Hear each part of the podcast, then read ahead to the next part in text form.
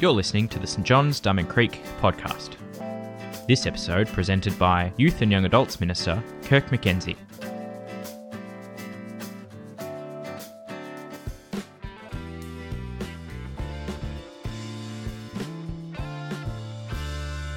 It's uh, 1 Corinthians chapter 14, verse 1 to 19. Follow the way of love and eagerly desire gifts from the Spirit, especially prophecy. For anyone who speaks in a tongue does not speak to people but to God. Indeed, no one understands them. They utter mysteries by the Spirit. But the one who prophesies speaks to people for their strengthening, encouraging, and comfort. Anyone who speaks in a tongue edifies themselves, but the one who prophesies edifies the church.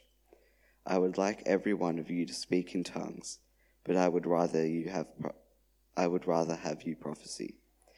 The one who prophesies is greater than the one who speaks in tongues, unless someone interprets, so that the church that the church may be edified. Now, brothers and sisters, if I come to you and speak in tongues, what good will I be to you, unless I bring you some revelation or knowledge or prophecy or word of instruction? Even in the case of lifeless things that make sounds, such as the pipe or harp, how will anyone know what tune is being played unless there is a distinction in the notes? Again, if the trumpet does not sound a clear call, who will get ready for battle? So it is with you.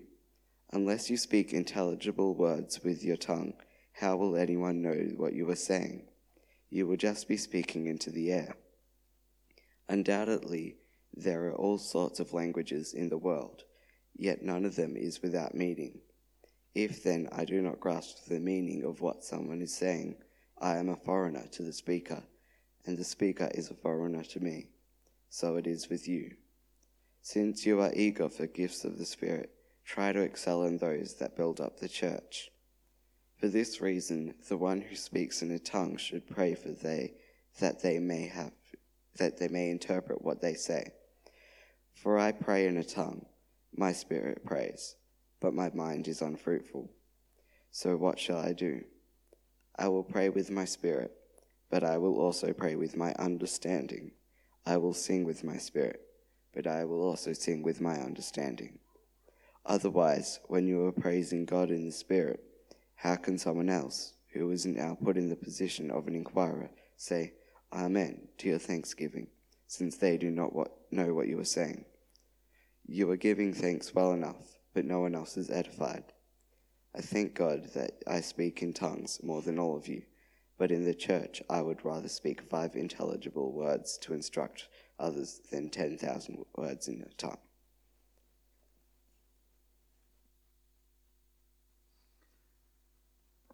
Thanks, John. Good everyone. My name's Kirk, one of the ministers here at St John's. Um, we're in a series where we're looking at three chapters in the book of 1 Corinthians, chapter 12, 13, and 14. So we're into chapter 14, and we've got two weeks with me uh, on that chapter this week and next week. Uh, it is the sort of chapters that might prompt a lot of questions, uh, which is why we've got Q&A at the end of next week's um, service. Also, uh, there is a podcast that go, is coming out midweek so it's going to come out probably on a Wednesday um, this week and then again the week after, where we go into a bit more detail about the topics we've been covering in this series. So I do recommend checking that podcast out. Um, easy enough to find on our website and subscribing to that and checking out the bonus material that we've been putting out and will continue to put out. Hey, around the world today, uh, churches are celebrating the day of Pentecost, remembering the events of that day which are outlined in the book of Acts, chapter 2. So, what I'm going to do to start off tonight's teaching is to talk us through that story and to remind us of the events that we're celebrating. And they, rate, they, they do relate pretty directly to what John's just read for us from 1 Corinthians chapter 14. So, when the day of Pentecost came, they were all together in one place. They being the Christians at the time, Jesus had just left earth, and so they seemed to be gathered for some sort of prayer meeting. Um, and the day, the Pentecost was a festival that drew Jewish people from all over the world because the Jewish people had, had immigrated off to different parts of the world. And then the festival drew them all back to Jerusalem uh, to attend the, the, this festival called Pentecost. There's a lot of people in the city. Suddenly, a sound like the blowing of a violent wind came from heaven and filled the whole house where they were sitting. They saw what seemed to be tongues of fire that separated and came to rest on each of them. So, this is why there's a red theme tonight the, the fire and the red theme. Um, they're like non burny flames, it seems. Like they're not like, ah, sort of just flames there on top of their heads. And then all of them were filled with the Holy Spirit and began to speak in other tongues. You might say, speak in other languages as the Spirit enabled them. So, some pretty far out miraculous stuff going on here. Now, they were staying in Jerusalem.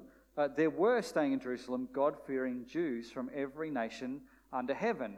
Basically saying, there's people come from everywhere. Every known nation, you know, there was someone represented. When they heard this sound, a crowd began to gather in bewilderment. I have a sound effect for bewilderment. It's, huh? So this is what's happening, right? People are like, what's going on here? Huh? So they come and check it out because they each heard their own language being spoken. And it goes on to list off all the different places where they're from and therefore all the different languages that would have been spoken in the crowd. And they say, well, hang on, all these people who are praying in these languages are from the one place, Galilee. And yet, suddenly they're able to speak all these languages, which they shouldn't be able to speak. So it lists off all these different places.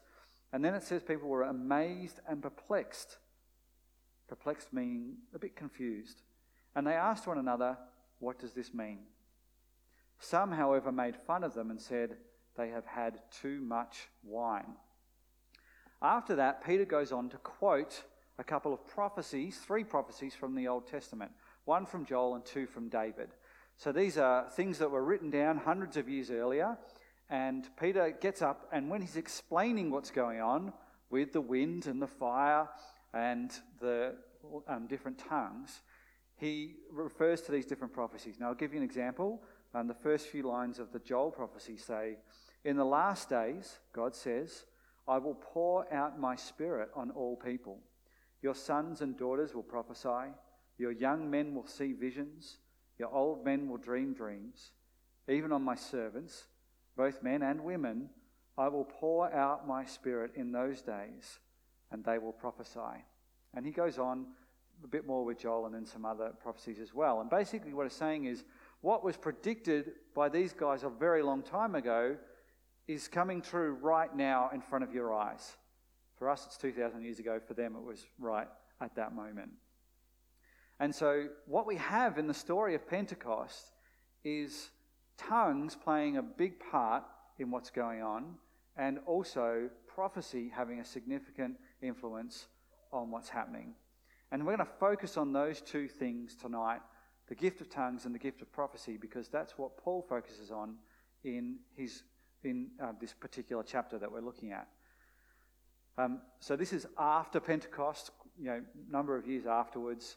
Um, there's a church now in the city of Corinth, and they are they've got a lot of spiritual gifts. They love the spiritual gifts. Um, you know, we've looked at those in chapter 12. They love them, they use them a lot, and so Paul's writing to them just to help them to use them as effectively as possible. So here's the structure of the, the three chapters we've been looking at in the series. Chapter 12 describes the many different spiritual gifts and how they're all meant to work together and sort of what they're for. Chapter 13 is the most famous, or arguably the most famous, bit of writing on love ever. And it reminds us that the purpose of all these gifts that God's giving out to the church is love to experience love from God and to share that love with other people. So that's like the, the meat in the sandwich right there. And then in chapter 14, it's especially about tongues and prophecy and how we use those gifts when we meet together. Now, today, because it's a bit of a two parter for this chapter, I'm going to focus mainly on what Paul says right at the start of the chapter. In verse 1, and encourage you to have it open with you uh, in front of you. He says, Follow the way of love and eagerly desire the gifts of the Spirit, especially prophecy. So that's what I'm going to be talking about the way of love and why would we would eagerly desire the gifts of tongues and prophecy, especially prophecy. And then next week, I'm going to talk about the guidelines Paul gives as to how to use those most effectively when we meet together. Um, so if you do get to the end of the talk and you're like, oh, I didn't really pick up on some of the guidelines that Paul gives, don't worry, that's going to come with next week's talk. A little bit of sizzle there for you for next week. So let's get into it and let's talk about tongues and prophecy. What are they? Um, if you're visiting tonight, you've probably heard the word prophecy, but possibly you haven't heard of tongues at all. So let's get a bit of an overview of them. Tongues is an unlearned language. Okay, so uh, most likely everyone here speaks English. Possibly that's because you, you learned it from, from day zero. Um, possibly because you need to, you need to study it. Um, you, know, you know, you spoke another language, you've moved to Australia, and so you had to listen to people, you had to go to classes and, and read up and learn how to study a language. So that's the ways we do it, you know. Um, we, we pick it up as kids or we study it uh, as we're older. Tongues is not like that. Tongues is you've never learned it. Nobody's ever taught you this language. You just suddenly, miraculously, supernaturally are able to speak in a new language that possibly you've never even heard before, let alone um, being taught. So we have this gift of tongues. Now, there seems to be two types of tongues uh, outlined in the Bible. The first is what we see in Acts chapter 2, and that is where the person who receives this gift from God is able to speak a language that already exists. So, for example, uh, I don't think I would know one word of Korean, but possibly God could give me the gift of tongues and I could speak in Korean. And if a Korean speaker was here with us, they would know what I was saying because I'd be speaking it fluently. It'd be an amazing thing. Julie shared a story about that a couple of weeks ago, um, how that happened in a prayer ministry, just a prayer meeting that she was in. Encourage you to get on the podcast and have a listen to that if you missed out. Um, so that's the first type, speaking a language that is spoken by someone else around the world. There's another type, and this is more what Paul talks about in this chapter. So uh, have, a, have a look in um, verse 2, I think. For anyone who speaks in a tongue does not speak to people, but to God.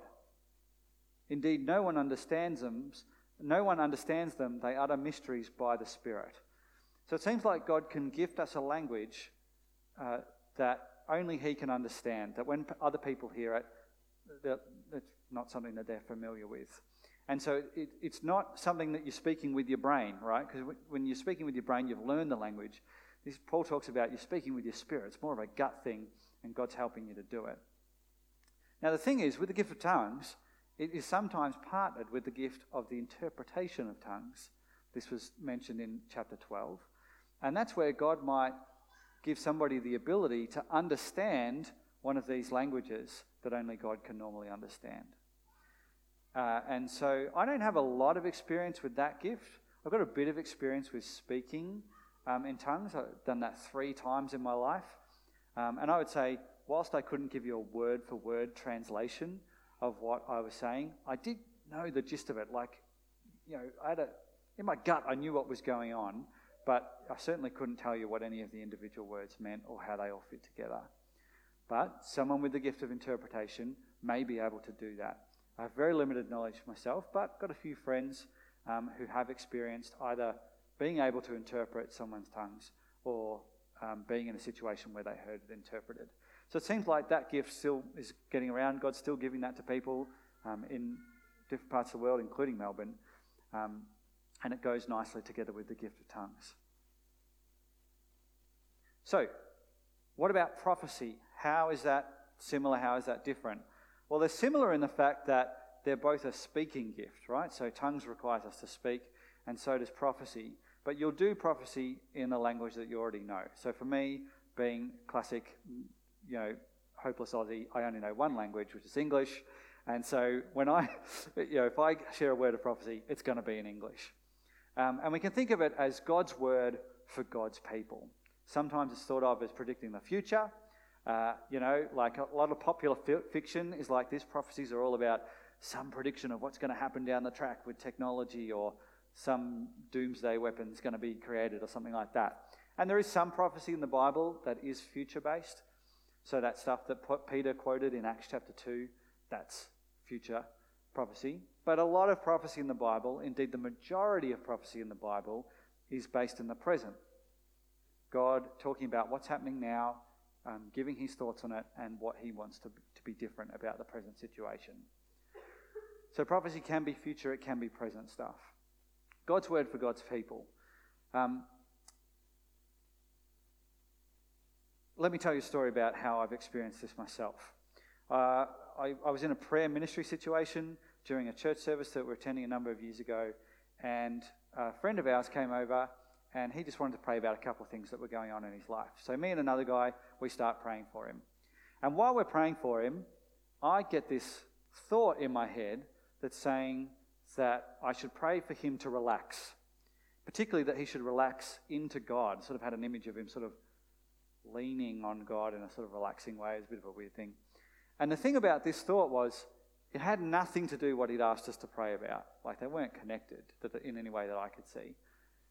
But I just couldn't get the thought out of my head. It just kept, kept interrupting. And so I'd been learning a bit about the gift of prophecy, and I thought, well, maybe God's given me a word for this guy, uh, for my friend here, and maybe this will be useful, even though I, I can't really see how it would be. So I just decided i am just going to throw it into the prayers and see what happens. See if I get any weird looks from him. So I did. I prayed that he could relax into God, and we continued praying. And, and when we finished, he looked at me and he identified that as the part of the prayer where he really felt like that was the breakthrough. That's where he connected with God. Uh, that was the most poignant, most significant part of the prayer that he felt that God had really spoken to him through me in that moment. And that's generally the way I've found the gift of prophecy has worked in my experience. That it's generally when you're praying for someone, you've got someone on their mind, and then God just gives you a special message for them that's going to be important for them.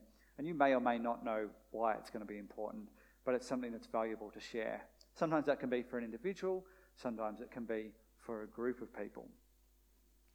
Um,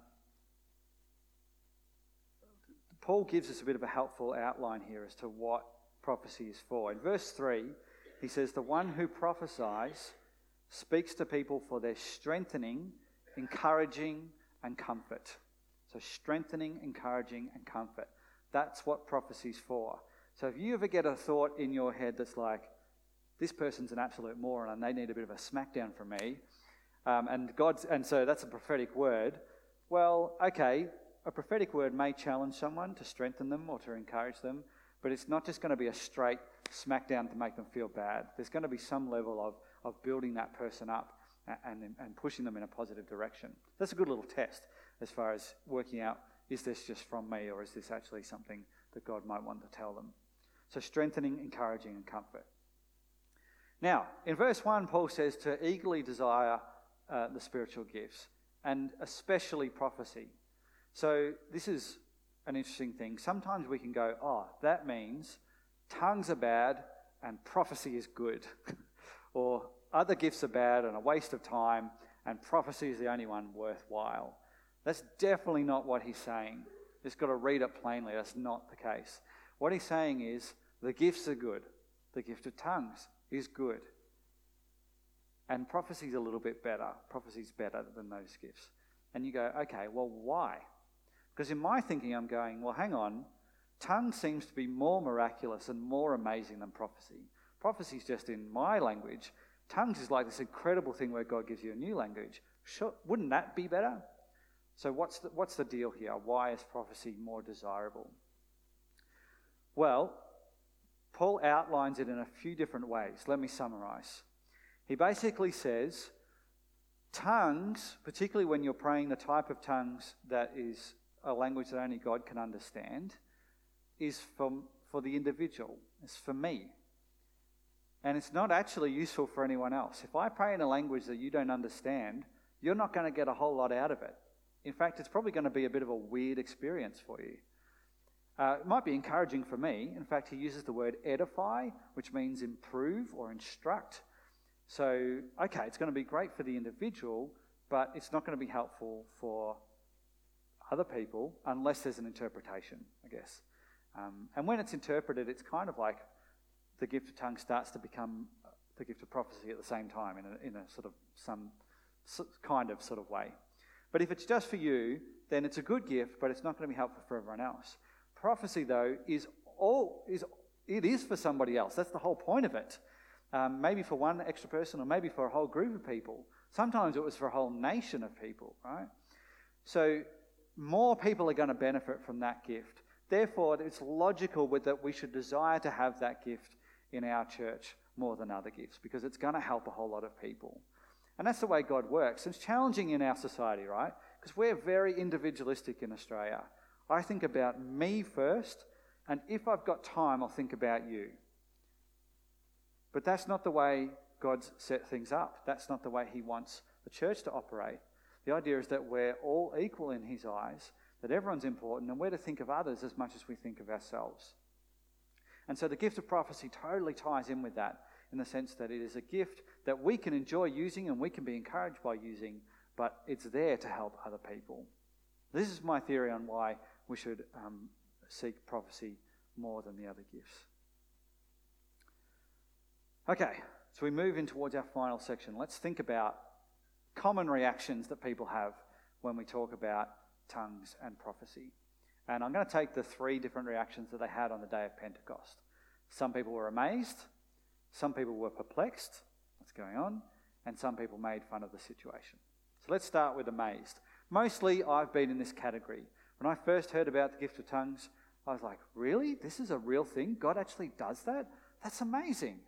Like, if you think about it, God, who created the infinite universe, and I realize if you're visiting, maybe you're skeptical about that, you go, I'm not sure God exists or did create everything, but assume for a moment that He did. Created absolutely everything. The universe is so big, it's beyond our comprehension, and yet He cares about relationship with us so much, He loves us so much that He would actually give us a language to communicate better with Him. A special language, miraculously, supernaturally given. Um, our daughter, our second daughter, is going to start prep next year, right? So we have gone through the prep thing once before. And one of the things you're supposed to do when you're a prep parent is to go along to a couple of sessions for parents where they teach you how English works so that you're going to be able to help teach your kids at home.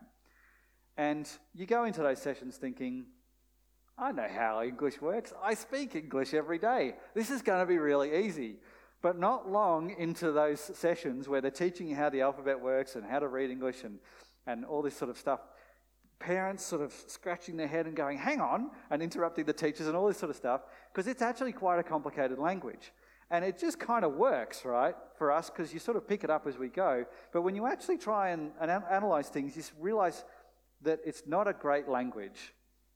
So, for example, we think that there's three tenses past, present, future.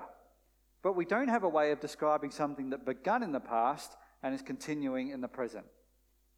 Right? That's another tense. But we don't have a really convenient way to explain that. Some languages do, but we don't.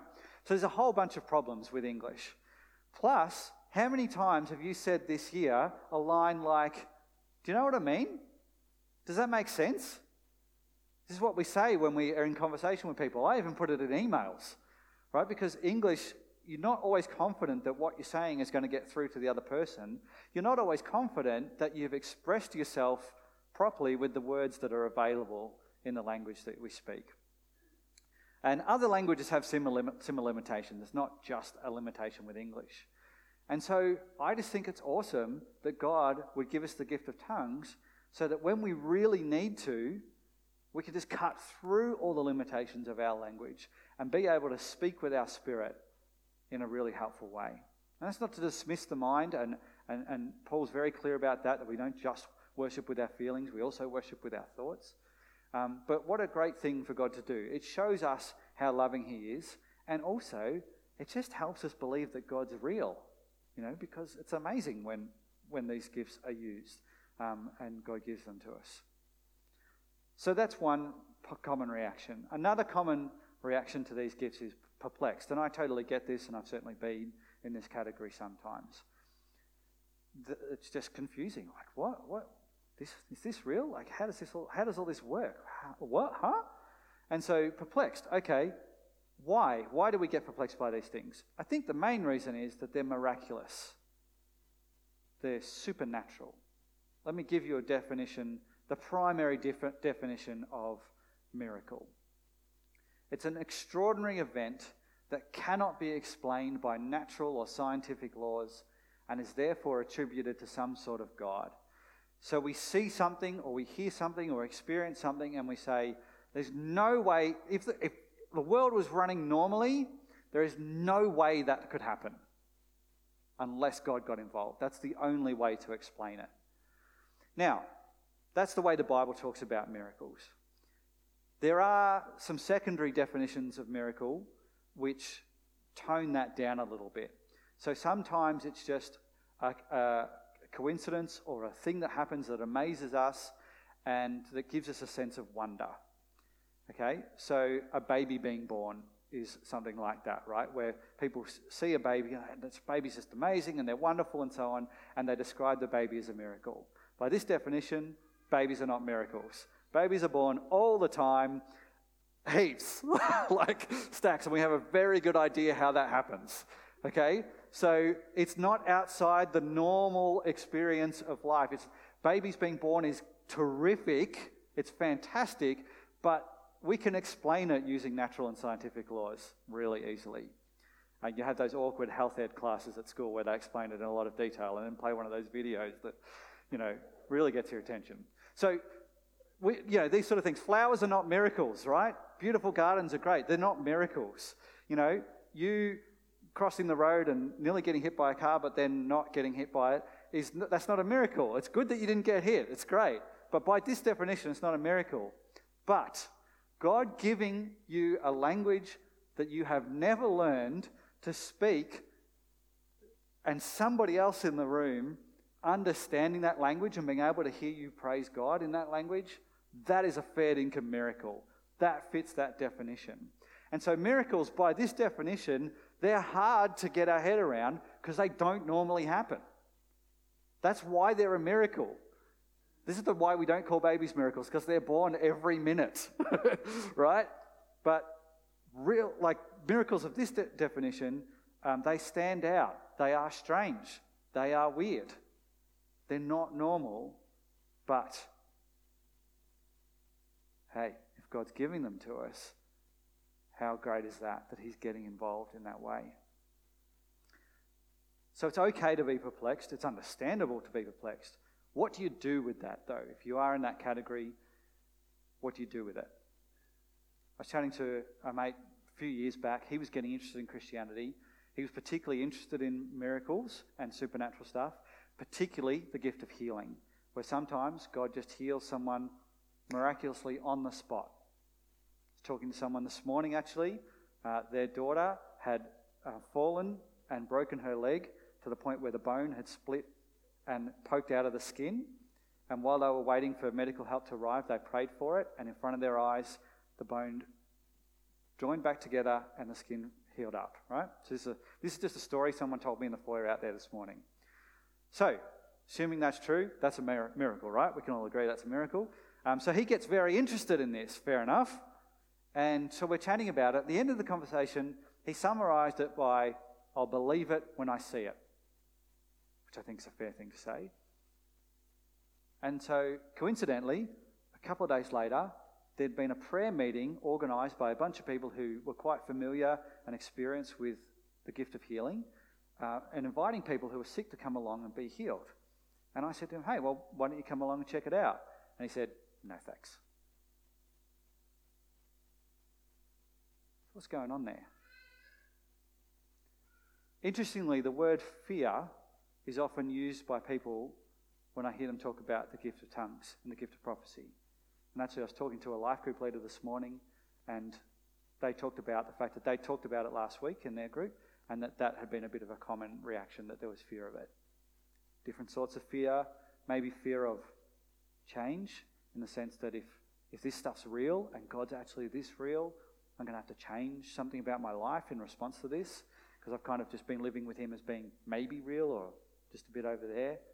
If I'm confronted with a miracle from God, it's a bit more serious, isn't it? Maybe it's a fear of being out of control. Sometimes there's some conspiracy theories out there about tongues in particular that lead people to think that when you receive the gift of tongues, God kind of possesses you and uses you as a ventriloquist doll, you know, and you sort of lose all control. It's not what the Bible teaches, it's not people's experience with the gift, but sometimes there are these theories. So we can have this fear, and maybe some other reasons why we might fear these miraculous gifts. But that's where we need to come back to the love sandwich in these three chapters we've been looking at in this series. Chapter 12, about spiritual gifts. Chapter 14, about spiritual gifts. Right in the middle of that, the meat and the sandwich, the chapter about love. How much God loves us, how we're to use the gifts for love. God loves us. He's shown that to us through the life and the death and the resurrection of Jesus. He's shown that to us in many other ways. And these gifts are, again, another demonstration of his love.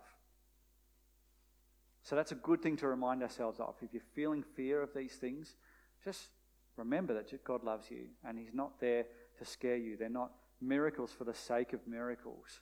Um, they are there to really help us. Now, there are some loving ways to use these gifts, and there are some unloving ways to use the gifts. We'll get into the unloving stuff next week and talk about the guidelines God gives us for using them. But the primary purpose of them and the heart of them is that they are to show us God's love. The last category of people is uh, that, they were made fun of. They made fun of them. You know, oh, these guys are drunk. And again, I can understand that because if you are witnessing something miraculous and it doesn't fit with what you've experienced in life before, it's understandable to put it down to substance abuse. And just go, you know, well, people do weird things when they're on when when they're on substance various substances. Maybe that's what's happening. So it's an understandable reaction. Um, you know, if you're visiting, you'd say this is your first time at church tonight, and you've come in, you've never been to church before, and you're like, all right, I wonder what they're going to talk about at church when I go along for the first time. Maybe about giving to charity, uh, maybe about loving your neighbour, something like that. And then I guess it got weird pretty quick tonight, didn't it? Like going through the Bible reading, it's like, whoa, what's what's that all about? And then this talk, you're going, is this is this legit? Is this what Christians talk about? Because it is some of the weirder stuff um, that goes on. And again, because not because it's creepy weird, but just because it's miraculous, doesn't normally happen. But let me tell you that at the heart of what Christians believe is something way weirder than that. You know, we believe that a Middle Eastern carpenter 2,000 years ago did hundreds, probably thousands of miracles, including being dead and buried for three days and then rising again uh, back to life. Uh, by the way, his mum was a virgin when she got pregnant, and uh, Jesus, who is that Middle Eastern carpenter, was not only an amazing bloke, but also was God come to earth in human form. So, if we want to talk about weird, crazy, supernatural things that Christians believe in, let's start there at the heart of what we believe. And then tongues and prophecy seem fairly relaxed and wild compared to that. Here's the reality, everyone. If you're going to be a Christian, if you're going to follow Jesus, believing in miracles is part of the course. This is just, it's just part of being a Christian. It's the reality. Uh, the Bible doesn't make sense if, miracle, if miracles aren't real. It's a, it's, a, it's a book of lies if miracles don't happen. I totally understand that miracles are hard to believe in. That's the point. We don't believe in these things because, hey, people rise from the dead all the time. It's because it was a miraculous, amazing thing that only God could have done that means we put our faith in it. And the best thing to do is to just open yourself up to the possibility that miracles are real. Bearing in mind that God does miracles not just to do a magic trick or just to prove his existence or to show off, but to demonstrate us his love. And if you actually look at the miracles in the New Testament that show that, yeah, the miracles that Jesus did, there's, there's usually a point to them. They're not just there for some sort of show off trick, there's some sort of loving relationship dynamic going on there. It's a really interesting thing to read through the books of Matthew, Mark, Luke, and John and just have a look at that and see the relational loving aspect of those miracles. So, we're to eagerly desire the spiritual gifts, including the weird ones. Uh, eagerly desire. What's that mean? Well, uh, it was my birthday a few days back, and our daughters had a, a little bit of money that they had left over from Christmas, which they were to use for an adventure. And so we suggested, why don't we go to Latitude? Who's been to Latitude? Yep, Latitude's an awesome place. Heaps of trampoline for kids and for adults. trampolines everywhere, rock climbing, zip lines, uh, dodge, dodgeball on trampolines, foam pits, all this sort of stuff. It's great. Uh, so we said, well, why don't we go to Latitude and then go out and get dumplings for dinner, which is their favorite, one of their favorite foods.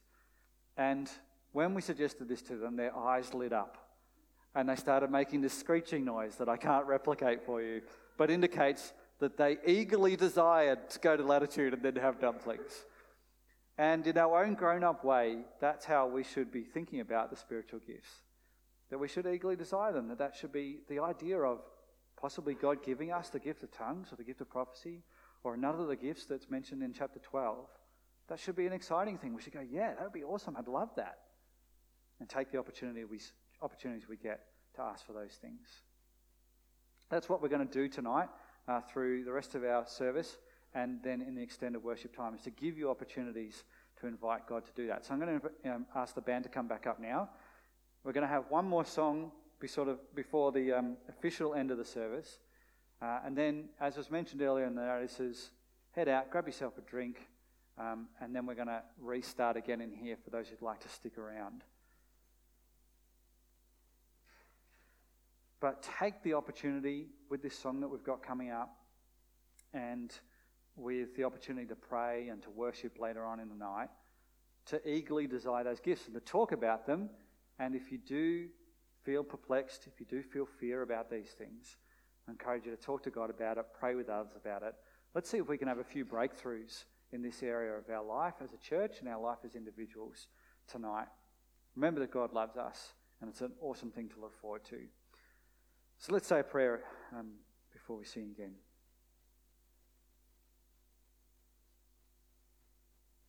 Lord Jesus, we believe in you. We put our trust in you. You've demonstrated your incredible love for us. There's no reason to fear the one who died for us, who forgives us, and who gives us so many good gifts. Help us to overcome any obstacles that we have when it comes to these spiritual gifts. Help us to see the supernatural that's going on around us, see the supernatural that you want to do in our lives.